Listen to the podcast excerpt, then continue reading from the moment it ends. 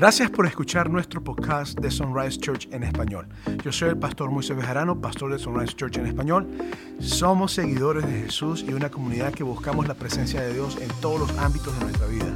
Lo hacemos sin acepción de personas, por color de piel, etnia y por supuesto, no importan las edades. Espero que el mensaje que escucharás hoy te inspire a tener una relación más profunda con Jesús. Entonces, escuchemos el mensaje que te presentaré a continuación. Ayer tuvimos nuestra reunión de acción de gracias o desayuno de acción de gracias. Nunca te pierdas esos tipos de eventos, son de mucha bendición. Primera bendición, Dios nos ministra a través de palabra fresca. Y ayer nuestros líderes dieron una palabra muy fresca y muy hermosa. Fue hermoso lo que hicieron. Pero también hay otra bendición, hay buena comida. Entonces, si no viniste, no pudiste comer y recibir comida espiritual.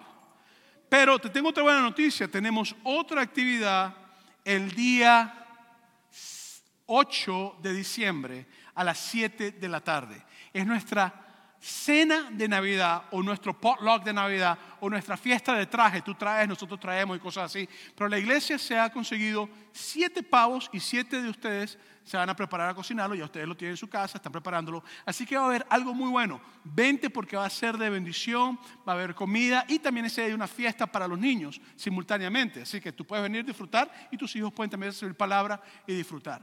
Así que por favor, ponlo en tu agenda, póntelo en tu calendario y pues el próximo domingo vamos a estar en la lista para que si quieres traer un platillo, ese platillo familiar que es el favorito de todos y tú quieres que todo el mundo lo pruebe, ese es el que tienes que hacer. Así que anótate, será de bendición. Y el viernes 7, el viernes 8 a las 7 de la noche de diciembre vamos a estarlo haciendo. Igualmente no se te olvide que hoy tenemos eh, la noche de oración aquí a las 5 y media y va a ser global, van a ver todos nuestros campos, el pastor Oscar va a estar aquí con nosotros, todos los pastores de otros campos van a estar aquí con nosotros, va a ser una bendición y va a ser muy buena, amén. No te la pierdas. Pero bueno, estamos en una serie que hemos titulado Paz Mental y de antemano te digo cuál va a ser el tema de la próxima semana. Ya te preparé el mensaje y ya lo distribuimos eh, para los campos de español. Voy a estar hablando sobre, en la próxima semana, sobre deudas que te roban la paz. ¿Ok? Deudas que te roban la paz. No te pierdas ese tópico, porque va a estar bueno. Pero hoy quiero hablarte sobre la tercera parte de paz mental, que sería comparaciones, autocomparaciones y ser juzgado o juzgar. Y quiero comenzarte contándote una historia que me pasó esta semana. Durante la semana llegué y pues salí de una reunión bastante larga, bastante estresante, porque nuestras reuniones nunca son estresantes, nunca. Y tuve una reunión bastante estresante, bastante difícil, salí de la reunión y dije, tengo que ir al gimnasio a correr a, a botar estrés y alzar pesas. Yo sé que no se nota, pero yo lo hago de vez en cuando. Usted dice, pastor, tiene la mano derecha muy grande de tanto llevarla a la boca. Pero entonces me voy al gimnasio y corro, alzo pesas y siento que el estrés empieza a ir. Y una costumbre que yo tengo cuando voy al gimnasio es que me meto en el sauna. Gracias a Dios mi gimnasio tiene un sauna. Bueno, no es mío, yo no soy dueño, pero el dueño tiene un sauna. Y yo me meto en ese sauna y por 15, 20 minutos boto todo el estrés me pongo algo que me tapa los oídos, no escucho a nadie, cierro los ojos, medito en Dios de verdad y pues el sudor y eso me hace descansar. Pero ese día parece que todo el mundo estaba estresado. Y el sauna tenía como 50 hombres en un lugar chiquitico. Y todos olíamos a pata hedionda, a pollito mojado. ¿Usted nunca ha olido un pollito mojado? Sí, lo olido, usted sabe lo que estoy diciéndole. Y pues todos los hombres ahí, pues sudados, a veces nos quitamos la camisa y yo me quité la camisa y tal. Y lo que ocurre es cuando salí del sauna yo estaba enchumbado que la camisa puedes hacerle así. Y me pongo la camisa y me la pongo al revés. Y cuando voy ya así cansado, ya como que boté todo el estrés, listo para mi casa, irme a bañar, llego de repente y digo, uff, no hay pan para el desayuno de las niñas. Déjame pasar a la tienda a comprar pan. Y voy a la tienda y busco mi pan, estoy sudado, tengo ojos descansados, estoy enchumbado de sudor, huelo a, pollito mojado y pues llego, agarro el pan y llego a la línea, lo pongo y busco mi cartera y no la encuentro. Y me doy cuenta que mi cartera se me había quedado en mi casa. Y digo, uff, no tengo la cartera, ¿cómo pago esto? Saco el teléfono y digo, ah, yo tengo mi Google Pay. Déjame abrirlo, digo el joven, se me quedó mi cartera en mi casa, espérate, voy a pagar con mi Google Pay, dame un segundo. Y cuando abro la aplicación, la aplicación empieza a actualizarse inmediatamente. Y hay un gentío ahí, usted sabe que la gente detesta esperar un minuto en una línea. Ah, tú sabes porque a ti te pasa, ¿verdad? te molesta cuando la línea está larga. Entonces la persona llega y está y me dice, bueno, está bien. Y cuando yo me di cuenta que hay como por tres minutos y el Google Pay sigue actualizándose, yo le digo, ¿sabes qué? Me voy a quitar para el lado y me voy a salir para que entonces tú puedas atender a los otros clientes, ¿te parece? Y me dice, sí, perfecto, muy bien, no ha pasado nada. Y yo me echo para el lado. Y como en cuatro, cinco, seis minutos quizás, de repente veo que hay una señora con su hija, se notaban que tenían bastante plata, dinero, y empiezan ellos entonces como a hablar entre ellas y a verme a mí. Y yo digo, estoy lindo, estoy precioso, todas me ven. No, mentira. Entonces empieza a verme y no ha pasado y cuando le toca a ella pagar, ella paga y de repente ya mi aplicación se abre y yo digo, listo, puedo pagar. Y cuando me estoy acercando, el joven se me acerca con el pan, me lo entrega y me dice, oye, chico joven, aquí tiene el pan, ya la señora lo pagó por ti. Y yo la miré y dije, no, no, no, no, ya tengo la aplicación abierta, ya puedo pagar, se actualizó.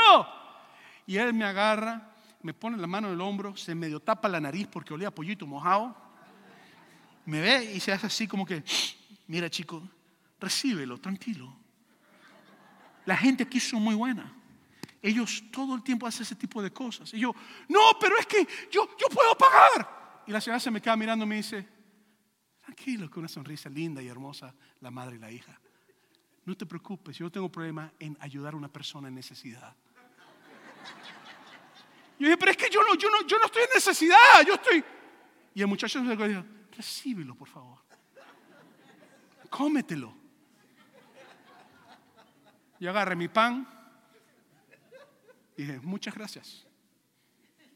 Me monté en el carro y dije, ¿cómo es posible que me han comparado con un vagabundo? Y de repente tuve que bajar las ventanas porque el olor a pollito mojado era muy fuerte en el carro. Y dije, oh, camisa volteada, enchumbado sudor, cara de muerto, ojos rojos como si fuera drogado por el calor del sauna, olor a pollito mojado. Me confundieron, me compararon con un vagabundo.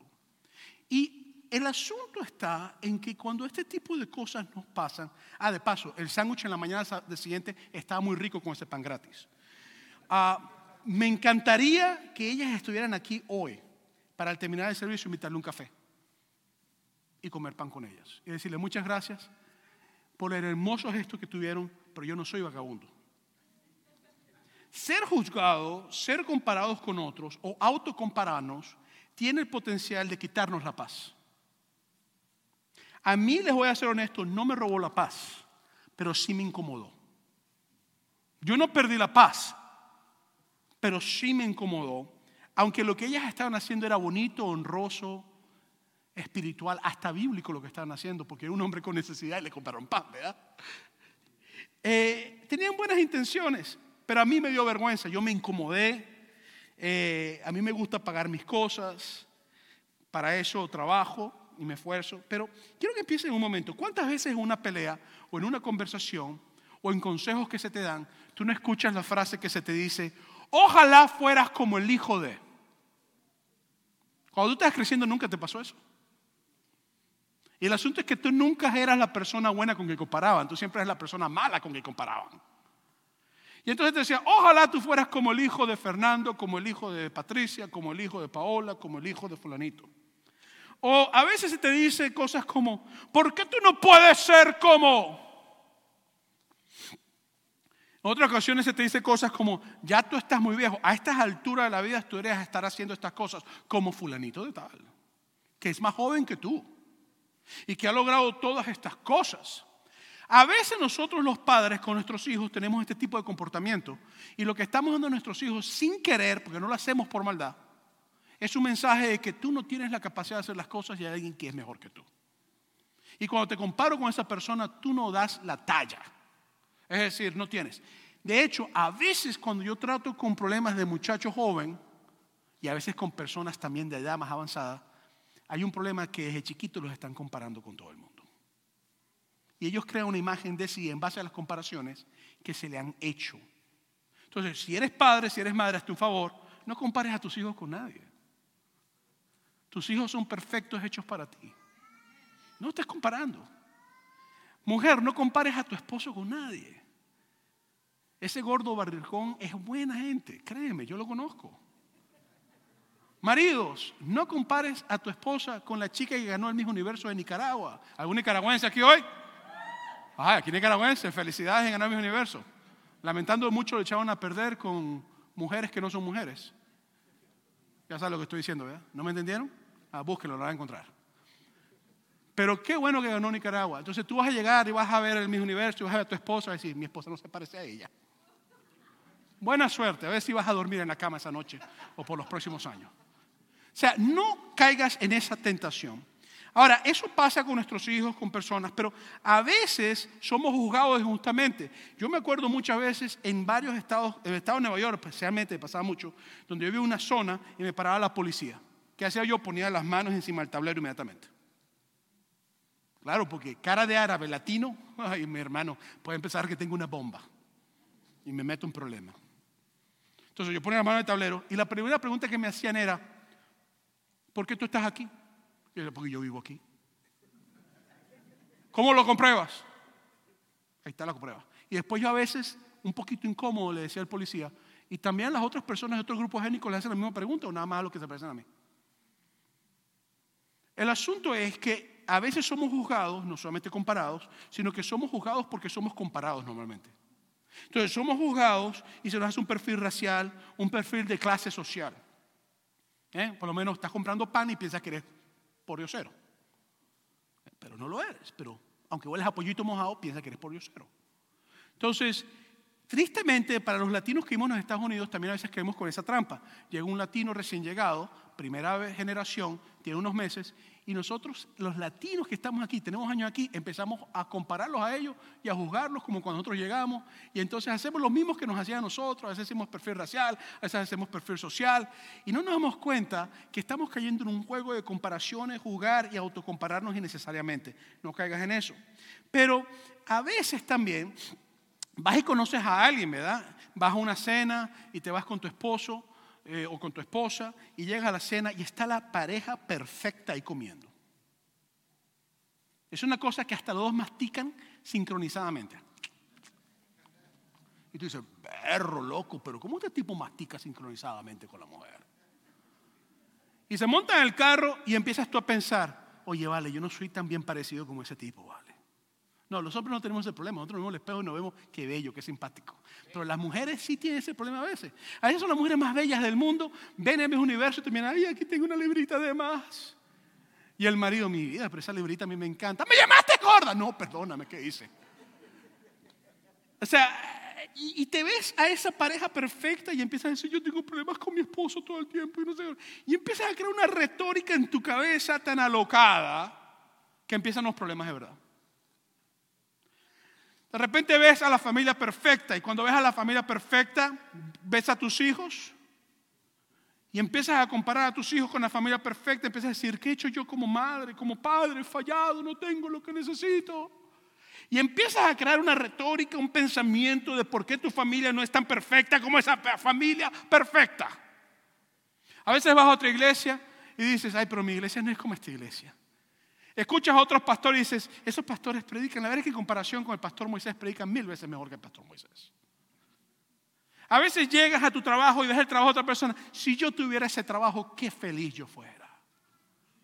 Y empiezas a compararte, a compararte siempre con lo mejor, porque esa gente, esa familia, esa iglesia, ese trabajo, esa vida, esa casa, ese carro, ese amigo, esa amiga, ese hijo, ese esposo, esa esposa, ese peluquero, ese carpintero, esa cocina, ese teléfono. Mígame las benditas compañías de teléfono, Dios mío. Son expertas en jugar con comparaciones. Son expertas. Las compañías de consumismo, los que venden son expertos. Te ponen iPhone 2550, modelo 2550. El próximo año. Salió el 2551. La cámara tiene 38 megapíxeles del 2550, pero la de 2551 tiene 39 megapíxeles. Compara la diferencia en la cámara. Y tú, ay, es verdad, ya mi iPhone está viejo, no sirve, no funciona, no tiene lo que necesito. Y vas y te gastas, pa, 1.500 dólares en un teléfono. Una comparación. Vas a comer un restaurante, que es lo primero que haces? Hacer una aplicación de comparaciones. Porque tú no quieres comer, tú quieres comer lo más sabroso y la mejor carne que existe. Y los mejores tacos que hay. Amén. Alguien tiene hambre. ¿Tú sabes cuál es la mejor comida? La que comía yo en mi país. Donde había un rito en la parte de atrás sucio y el tipo limpiaba el cuchillo con el agua sucia. Ah, ¿no te acuerdas de eso? Se ríen porque saben que era así. Y nadie se enfermaba. Aquí todo el mundo, ay, me enfermé. Allá nadie se enfermaba. ¿Me entiendes? Hay una puesta en la callecita. Hay asiento, ¿no? Que asiento de pies comiendo perro caliente, ¿verdad que sí? Taquito. Y no te Los mejores tacos. el tipo tenía las manos sucias y tú comías feliz de la vida. No pasaba nada. Pero es que nos han creado un sistema de consumismo que necesita haber comparación para que yo gaste más. Me han creado un sistema de consumismo porque si yo creo que yo no valgo, entonces empiezo a comprar libritos de cómo ser mejor padre, de cómo ser mejor hijo, de cómo ser mejor pastor, de cómo ser, oye mira, tú quieres ser lo mejor, métete con Cristo Jesús. Él te va a decir cómo ser lo mejor. ¿Ok?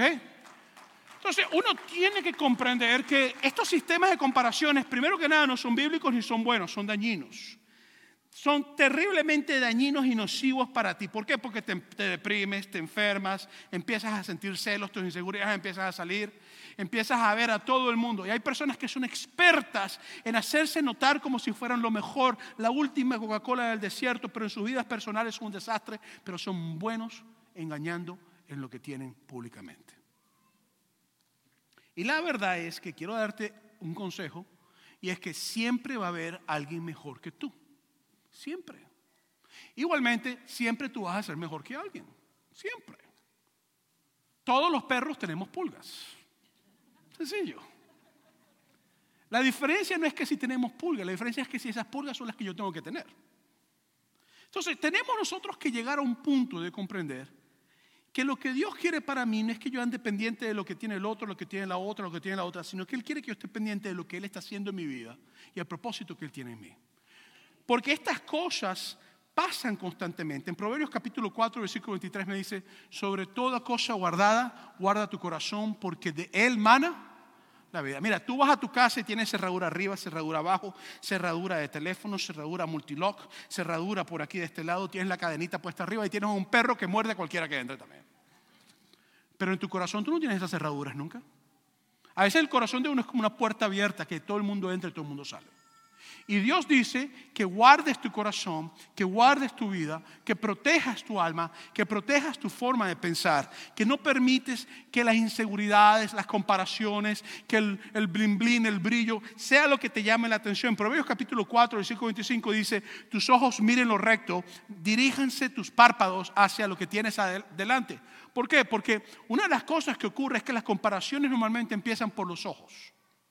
Normalmente las comparaciones empiezan por los ojos. Tú ves y dices, esto es mejor. Mis ojos lo ven mejor. ¿Por qué yo no lo puedo tener? ¿O por qué yo no soy lo que yo quisiera? Empiezas a juzgar, empiezas a autocompararte y empiezas a ser comparado por otras personas. ¿Sí me estoy explicando o no me estoy explicando? No, ¿verdad que no? Sí, ok. Y la Biblia te dice a ti que cuides lo que entra en tu corazón. En Hebreos capítulo 12 te dice dónde tienes que fijar tus ojos. Mira, no te fijes en lo que tu hermano tiene, en lo que tu hermana tiene. Fíjate en lo que Dios te está dando a ti. La Biblia de Hebreos capítulo 12, versículo 2 dice, puesto los ojos en Jesús, el autor y consumador de la fe, el cual por el gozo puesto delante de él sufrió la cruz, ah, menospreciando el oprobio y se sentó a la diestra del trono de Dios. Entonces, ¿qué tengo que hacer yo? Yo tengo que comprender de que si yo voy a ver algo, yo tengo que ver es a Cristo Jesús. Mira, los medios sociales, dígame las benditas telenovelas. Yo tenía una abuelita, que ya murió, está con el Señor, que esa viejita veía las telenovelas colombianas, las venezolanas, las mexicanas y las brasileñas. No vea las turcas como tú la ves, porque las turcas no estaban hechas todavía en aquel entonces. Tú sabes las novelas turcas que te estoy diciendo, ¿verdad? ¿No las ves? Tan buenas tienes que verlas. El asunto es que mi abuelita empezaba a ver a la muchacha en el video y la muchacha, una muchacha buena, la bendita historia de siempre, un muchacho rico que es medio tonto, que el tipo parece que no tiene cerebro, Viene la millana, enamora al muchacho rico, ella es pobre, viene aquí, el muchacho rico está enamorado de ella, pero termina metido con la villana, casado con 50 hijos. Sí, sí conoce la historia, ¿verdad? Pero al final, de una forma, la, la villana muere y después entonces termina libre para poder casarse con la muchacha. Mi abuelita se sentaba a llorar a veces con las novelas y empezaba a decir, ella tiene una vida muy parecida a la mía. Y yo decía, uh, qué efecto tan increíble tiene eso en la vida de mi abuela, decía yo. Y un día me puse a verla yo y dije, ay, yo no voy a cometer el error de él. yo no puedo hacer eso. El asunto es que todo está seteado para que nosotros juzguemos, seamos juzgados, comparemos, nos autocomparemos. ¿Y sabes lo más triste? No nos damos cuenta. Así nos sacan los bolsillos de arriba para abajo. Hay pastores que usan eso para manipular. Hay esposas que usan eso para manipular. Hay esposos que usan eso para manipular. Todo lo que es negocio usa eso para manipular. Todo el tiempo. Pablo dice en 2 Corintios capítulo 10 versículo 12, ¿por qué no nos atrevemos a comportarnos ni a compararnos con algunos que se alaban a sí mismos, pero ellos midiéndose a sí mismos por sí mismos y comparándose consigo mismos no son juiciosos? ¿Por qué? Porque en la iglesia de Corintios había personas que estaban diciendo, yo soy lo mejor que hay. Es más, cuando tú cantas alrededor mío, tú no tienes el nivel de cántico que yo tengo. Y la gente se lo cree. La gente se lo cree. Y Pablo dice, yo no voy a hacer eso. Yo no, nosotros vamos a caer en un juego de comparaciones, de manipulaciones, de juzgar. Nosotros no vamos a hacer eso. Nosotros no vamos a caer en una circunstancia donde vamos a decir a las personas lo que tienen. No vamos a caer en eso. Eso no es bueno, no es sabio, no es bíblico, no es lo que Dios quiere que nosotros hagamos. Pablo dice eso. Nosotros no vamos a hacer eso. Hay personas que buscan que la gente los vea. Normalmente las personas que están constantemente buscando que la gente lo vea son personas muy inseguras, normalmente. Normalmente son inseguras, tienen que demostrar algo para ellos creerse una mentira en sí mismos. Y yo con los años he logrado ver que eso no es cierto y que uno no puede caer en esas retóricas. Entonces, hazme un favor, si alguien se presenta ser mejor que tú, no le pares a eso, chico o chica. Dale gracias a Dios por lo que Dios te ha dado.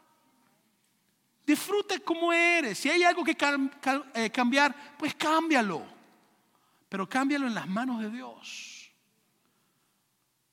Deja de estar viendo los medios sociales y la felicidad y lo que tienen personas y la casa que compraron. Si lo compraron, ¿qué problema tuyo es ese? Y si no lo compraron, ¿qué problema tuyo es ese también? Y esto es algo que nos lleva a nosotros entonces a comprender que los celos te llevan a actuar porque las comparaciones te causan celo muchas veces, o te causan depresión, o te cambian esa sociedad, o te causan una imagen equivocada de ti mismo. Si es celos, te van a actuar locamente. Y si es ansiedad, te causa ansiedad, te va a actuar locamente. O sea, todo esto te hace daño en la esencia de la imagen de Dios en tu vida. Las comparaciones van en contra de la imagen de Dios en tu vida. Hay un caso en la Biblia, el caso del rey Saúl, y te voy a hablar rápidamente de eso. El tipo vivió toda su vida comparándose con el rey David. Tremendo desastre. Perdió su ministerio, su reino por eso.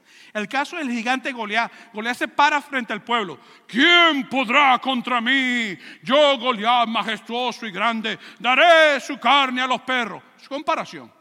¿Qué hizo el pueblo? Ay, es verdad, Goliat. Mira, él tiene los piernas más grandes, los brazos más grandes, la lanza más grande. Nosotros no peleamos contra él, nos van a matar si nosotros peleamos contra él. ¿Quién podrá ayudarnos? Y salió el chapulín colorado. El asunto es que Goliat sabía que si él lograba hacerles creer a ellos que él era mejor que ellos, comparándose, ya los había vencido. Y lo aplicó y le funcionó. Los discípulos de Jesucristo constantemente andaban comparándose unos con los otros. La Biblia te dice que decían, yo soy más grande que tú otras palabras, yo tengo mejores características que tú. Yo lo puedo. Eso se cae a golpe a cada rato. Eso era cada rato. Yo soy mejor. En muchas partes del Nuevo Testamento te dice que los discípulos estaban discutiendo para ver quién era mejor. otras palabras, yo tengo mejores dones, yo tengo mejores cosas, yo soy más grande, yo tengo mejor apellido, tengo mejor familia, yo tengo mejor carro, yo tengo, yo tengo, yo tengo, yo tengo, yo tengo. Eso traduzco. Inseguridades, inseguridades, inseguridades y querer tener lo que no le corresponde. Los discípulos mismos tienen este problema. En Apocalipsis capítulo 13 te presenta cuando te habla de la bestia que sale del mar, refiriéndose al anticristo. Y sabes lo que dicen las personas, ¿quién podrá contra la bestia pelear contra ella y vencerla? Otra comparación. Otras palabras, nadie puede contra el anticristo. Por eso es que la Biblia te dice, pelearán contra el Cordero y el Cordero los vencerá porque Él es Señor de señores, Rey de reyes. Entonces hay una comparación y la Biblia te dice, no, no, no, no, no, no, no, no, no. Comparaciones aquí no van con el Dios de nosotros. Dios no es inseguro en sí mismo, Dios no tiene celos de nadie y Dios no se deprime porque alguien aparentemente sea mejor que Él. ¿Sí estás conmigo? Entonces, pero no solamente lo vemos en Apocalipsis, sino que el mismo Satanás, Lucifer, lo dije la semana pasada, lo digo en un momento, en algún momento Satanás, antes de convertirse en Satanás, el adversario, dijo, yo puedo ser mejor que Dios. Yo puedo ser mejor Dios que Dios y mejor rey que Dios. Me comparo con Él y mi resultado es sencillo. Yo puedo ser mejor que Dios. Se reveló. Hoy en día es Satanás. Lo vemos una mujer llamada Ana con su rival llamada Penina. Penina tenía muchos hijos y Ana no tenía hijos. ¿Y qué ocurre? Ana lloraba constantemente. Porque cuando se comparaba con Penina, o Penina le decía, yo tengo hijos y tú no, la mujer se deprimía. Hasta el sumo sacerdote Elí la comparó a Ana con una persona borracha. Ana estaba llorando al altar y el le dijo, uff, esta está llorando como borracho, esta actúa como borracho. Bueno, mi hijita, pasa ya tu vino, tu mosto, y cuando te vas no vuelvas a hacer eso más y vete para tu casa. Y la muchacha le dice, no, mi señor, yo no estoy borracha, yo estoy llorando. Entonces, aún esta misma Ana, la mamá del profeta Isaías, pasa con eso. Satanás utilizó la comparación en el libro de Génesis. Llegó al hombre a la mujer y le dijo, el día que comieras del fruto serás como. es una comparación. Conociendo el bien y el mal y ciertamente tendrás todo esto.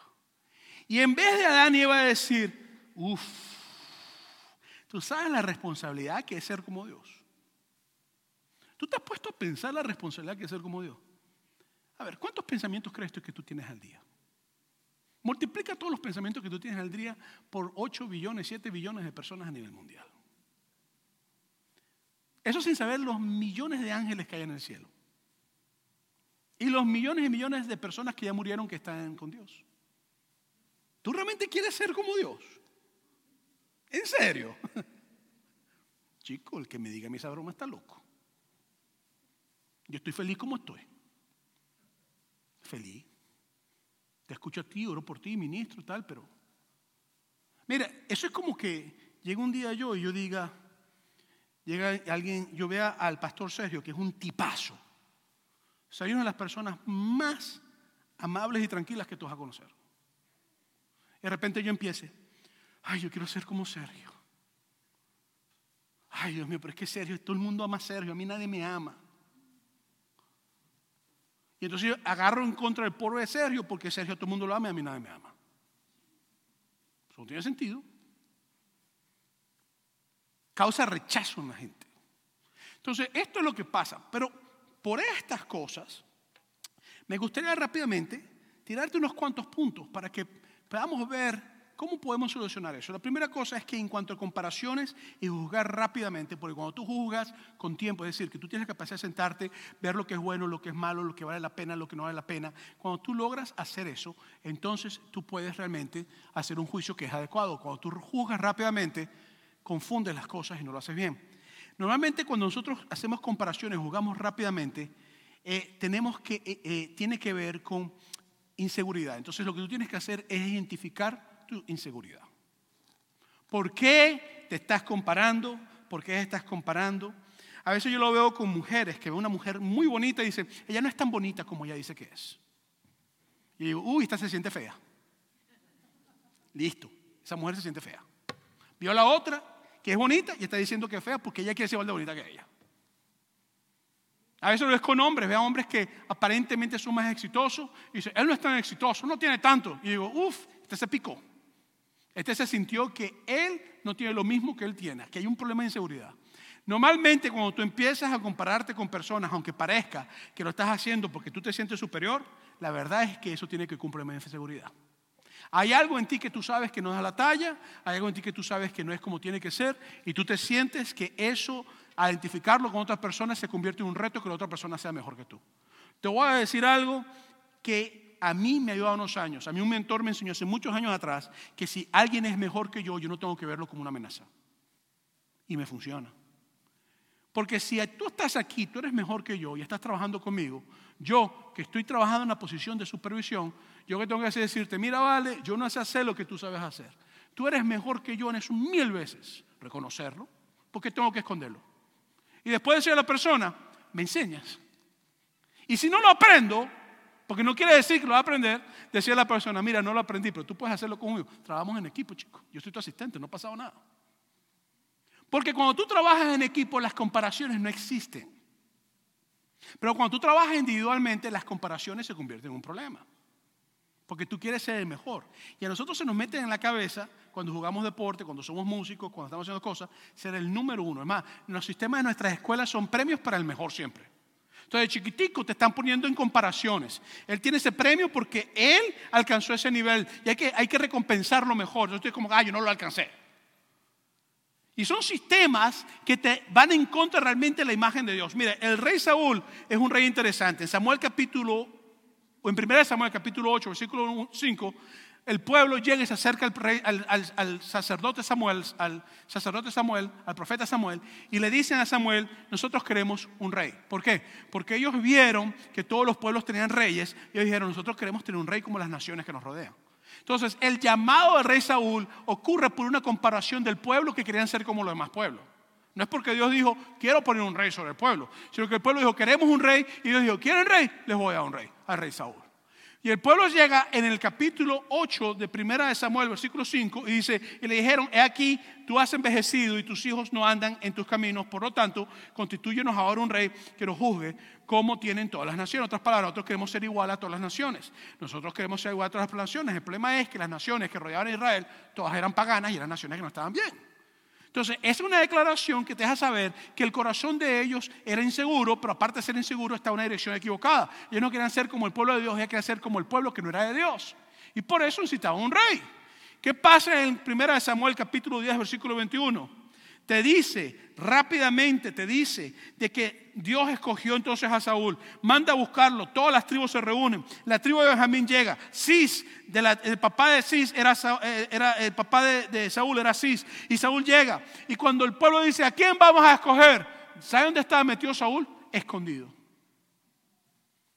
¿Sabes por qué? Porque el tipo tenía inseguridades. Él dijo, yo no puedo ser rey. Esto es de loco. Y hay una inseguridad que es buena. Cuando tú agarras una posición y te sientes que tú no puedes hacer algo y tú te metes a buscar a Dios porque tú sabes que no puedes hacerlo, eso es positivo, eso no es negativo. Pero cuando tú tienes una inseguridad, que no importa que tú busques de Dios, la inseguridad siempre está presente, en el ministerio, la labor que tú hagas, siempre vas a tener enemigos que tú te vas a buscar por sí mismo. Y vas a ver fantasmas por todos lados. Por todos lados todo el mundo te va a hacer daño, por todos lados todo el mundo te va a matar, por todos lados. Entonces, ¿qué fue lo que hizo Saúl? Saúl empezó a perseguir a David para matarlo, para hacerle daño. Empezó a estar tan inseguro que el hombre estaba haciendo daño. En 1 Samuel capítulo 19 versículos 9 al 10 te dice, y un espíritu malo de parte del Señor vino sobre Saúl y estando sentado en la casa tenía una lanza a mano, mientras David estaba tocando y Saúl procuró enclavar a David con la lanza a la pared, pero él se apartó delante de Saúl, el cual hirió con la lanza en la pared. David huyó y escapó aquella noche. ¿Por qué? Porque en el capítulo 18 del primera de Samuel, en los versículos 7, te dice, y cantaban las mujeres que danzaban y decían, ¿por qué? Porque tuvo una pelea contra Goliat, mata a Goliat, porque todo el mundo se comparó con Goliat, tuvieron miedo, no pelearon con Goliat, y ahora en el capítulo 18, 7 te dice, y cantaban las mujeres que danzaban y decían, Saúl hirió a sus miles y David a sus diez miles. Comparación. ¿Y qué hizo Saúl?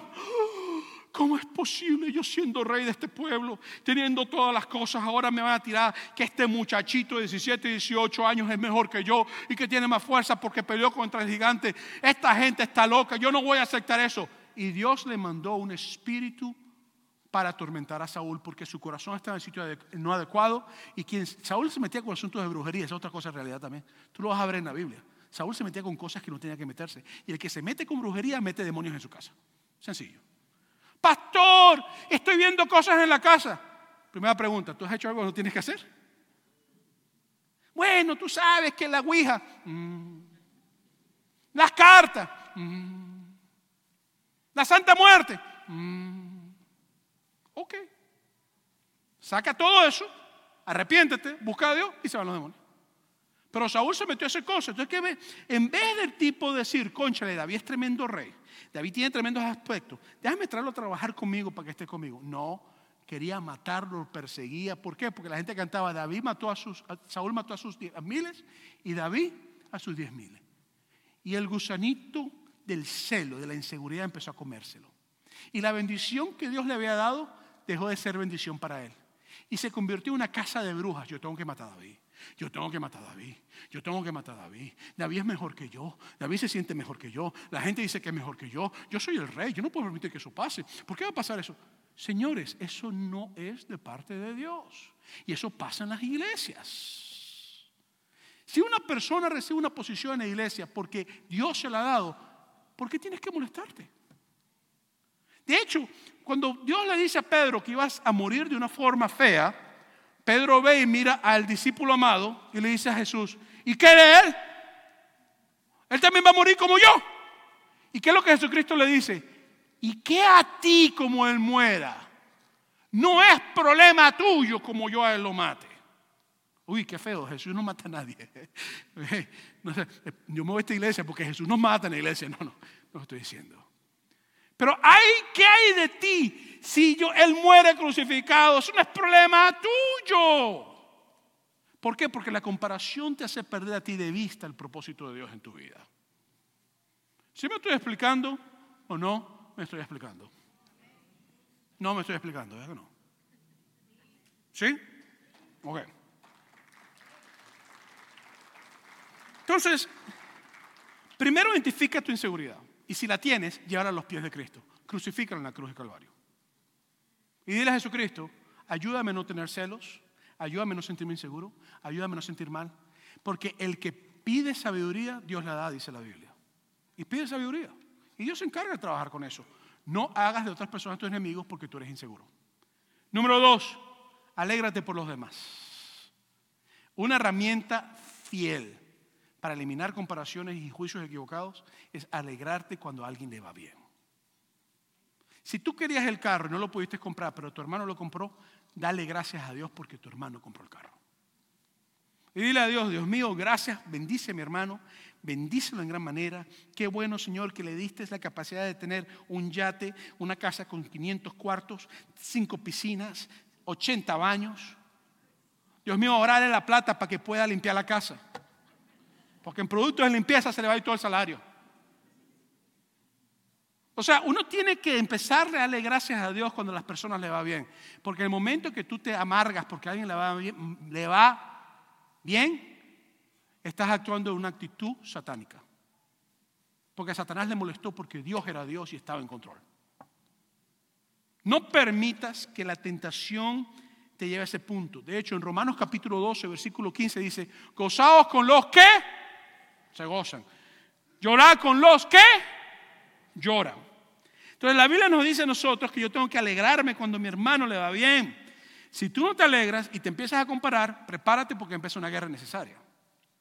También Romanos capítulo 12, versículo 21 dice, no seas vencido de lo malo, sino vence con el bien el mal.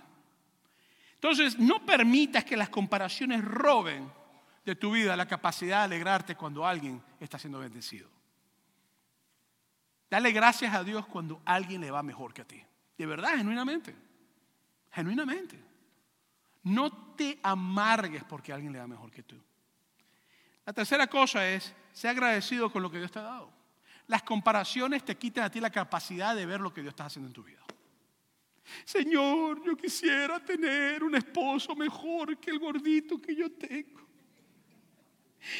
Señor, como William Levy, Brad Padre, como Padre, por favor, mira esa mujer que tiene ese hombre en su vida, Padre. Mira, te voy a decir algo, ese gordito te ama.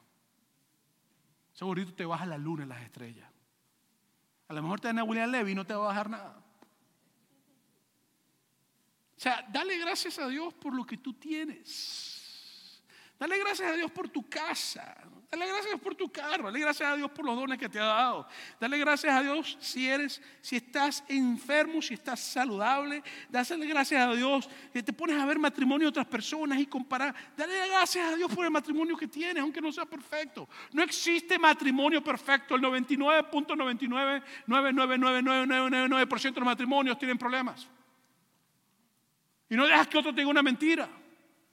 Está comprando libros de autosuperación, cómo ser mejor, porque te comparas. O sea, vive tu vida en paz y regocíjate por lo que Dios está haciendo en ti.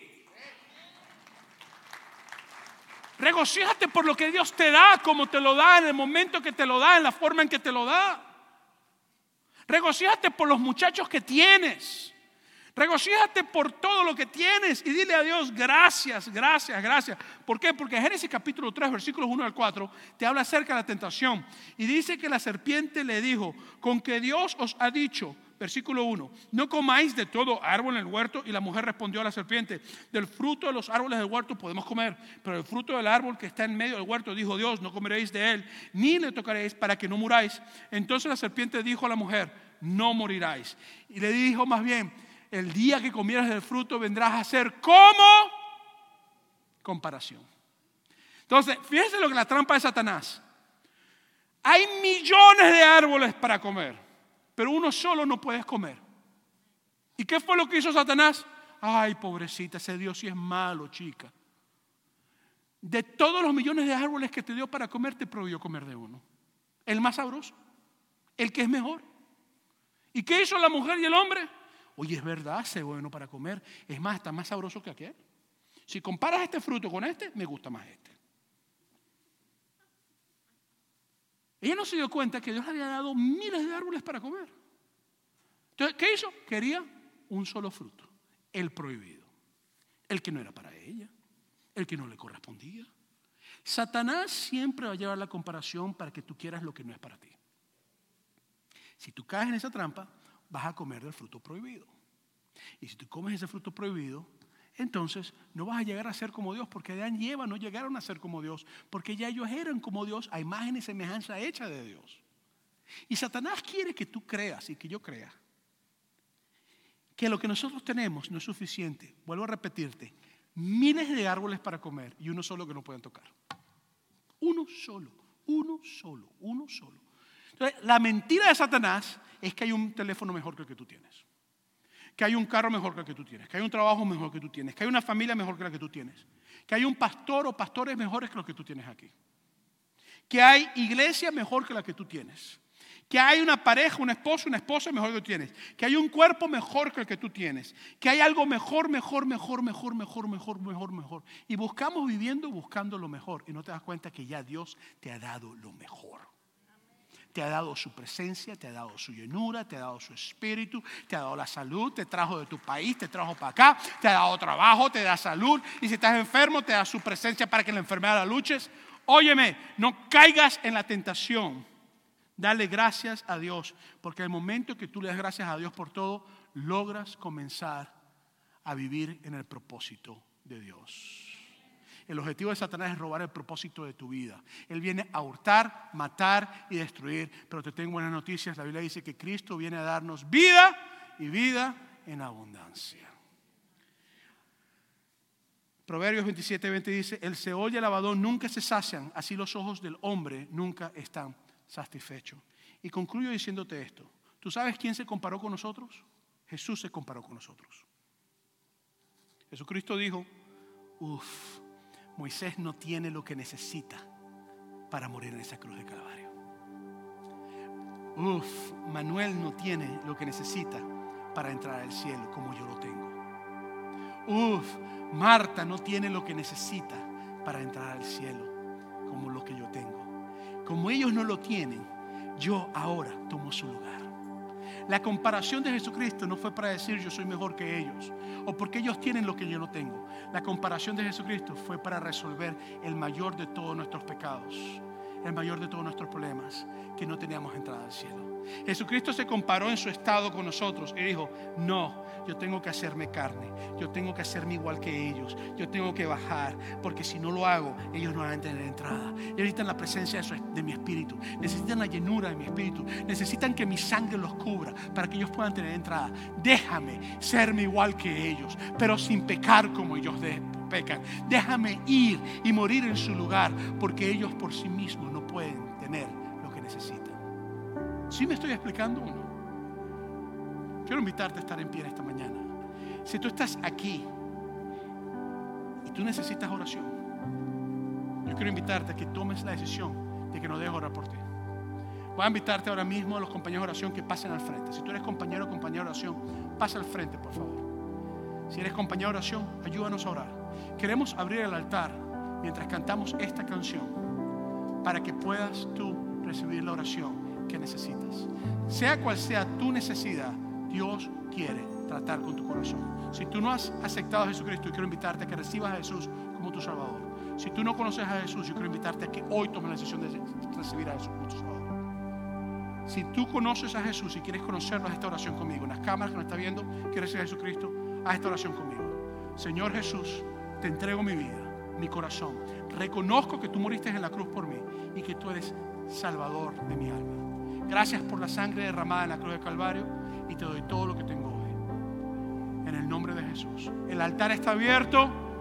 Mientras cantamos, por favor, si necesitas oración, déjanos orar por ti. Gracias por escuchar este podcast. Quiero invitarte a que lo sigas escuchando. Si has sentido que Dios te ha hablado, entonces te invito que sigas los siguientes pasos. Aquí hay dos formas de hacerlo. Envía un mensaje de texto con la palabra pasos, P-A-S-O-S, al número 909-281-7797. Nuevamente el número es el 909-281-7797. Y allí recibirás entonces un mensaje con algunas indicaciones para ayudarte a crecer.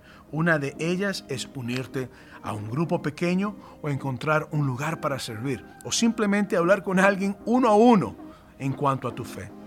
La segunda cosa que puedes hacer también es visitar las notas de este podcast y seguir los enlaces que te hemos proporcionado.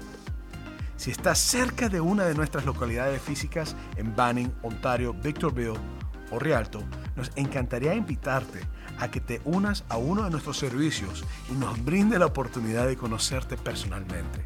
Así que me despido y espero verte muy pronto. Dios te bendiga.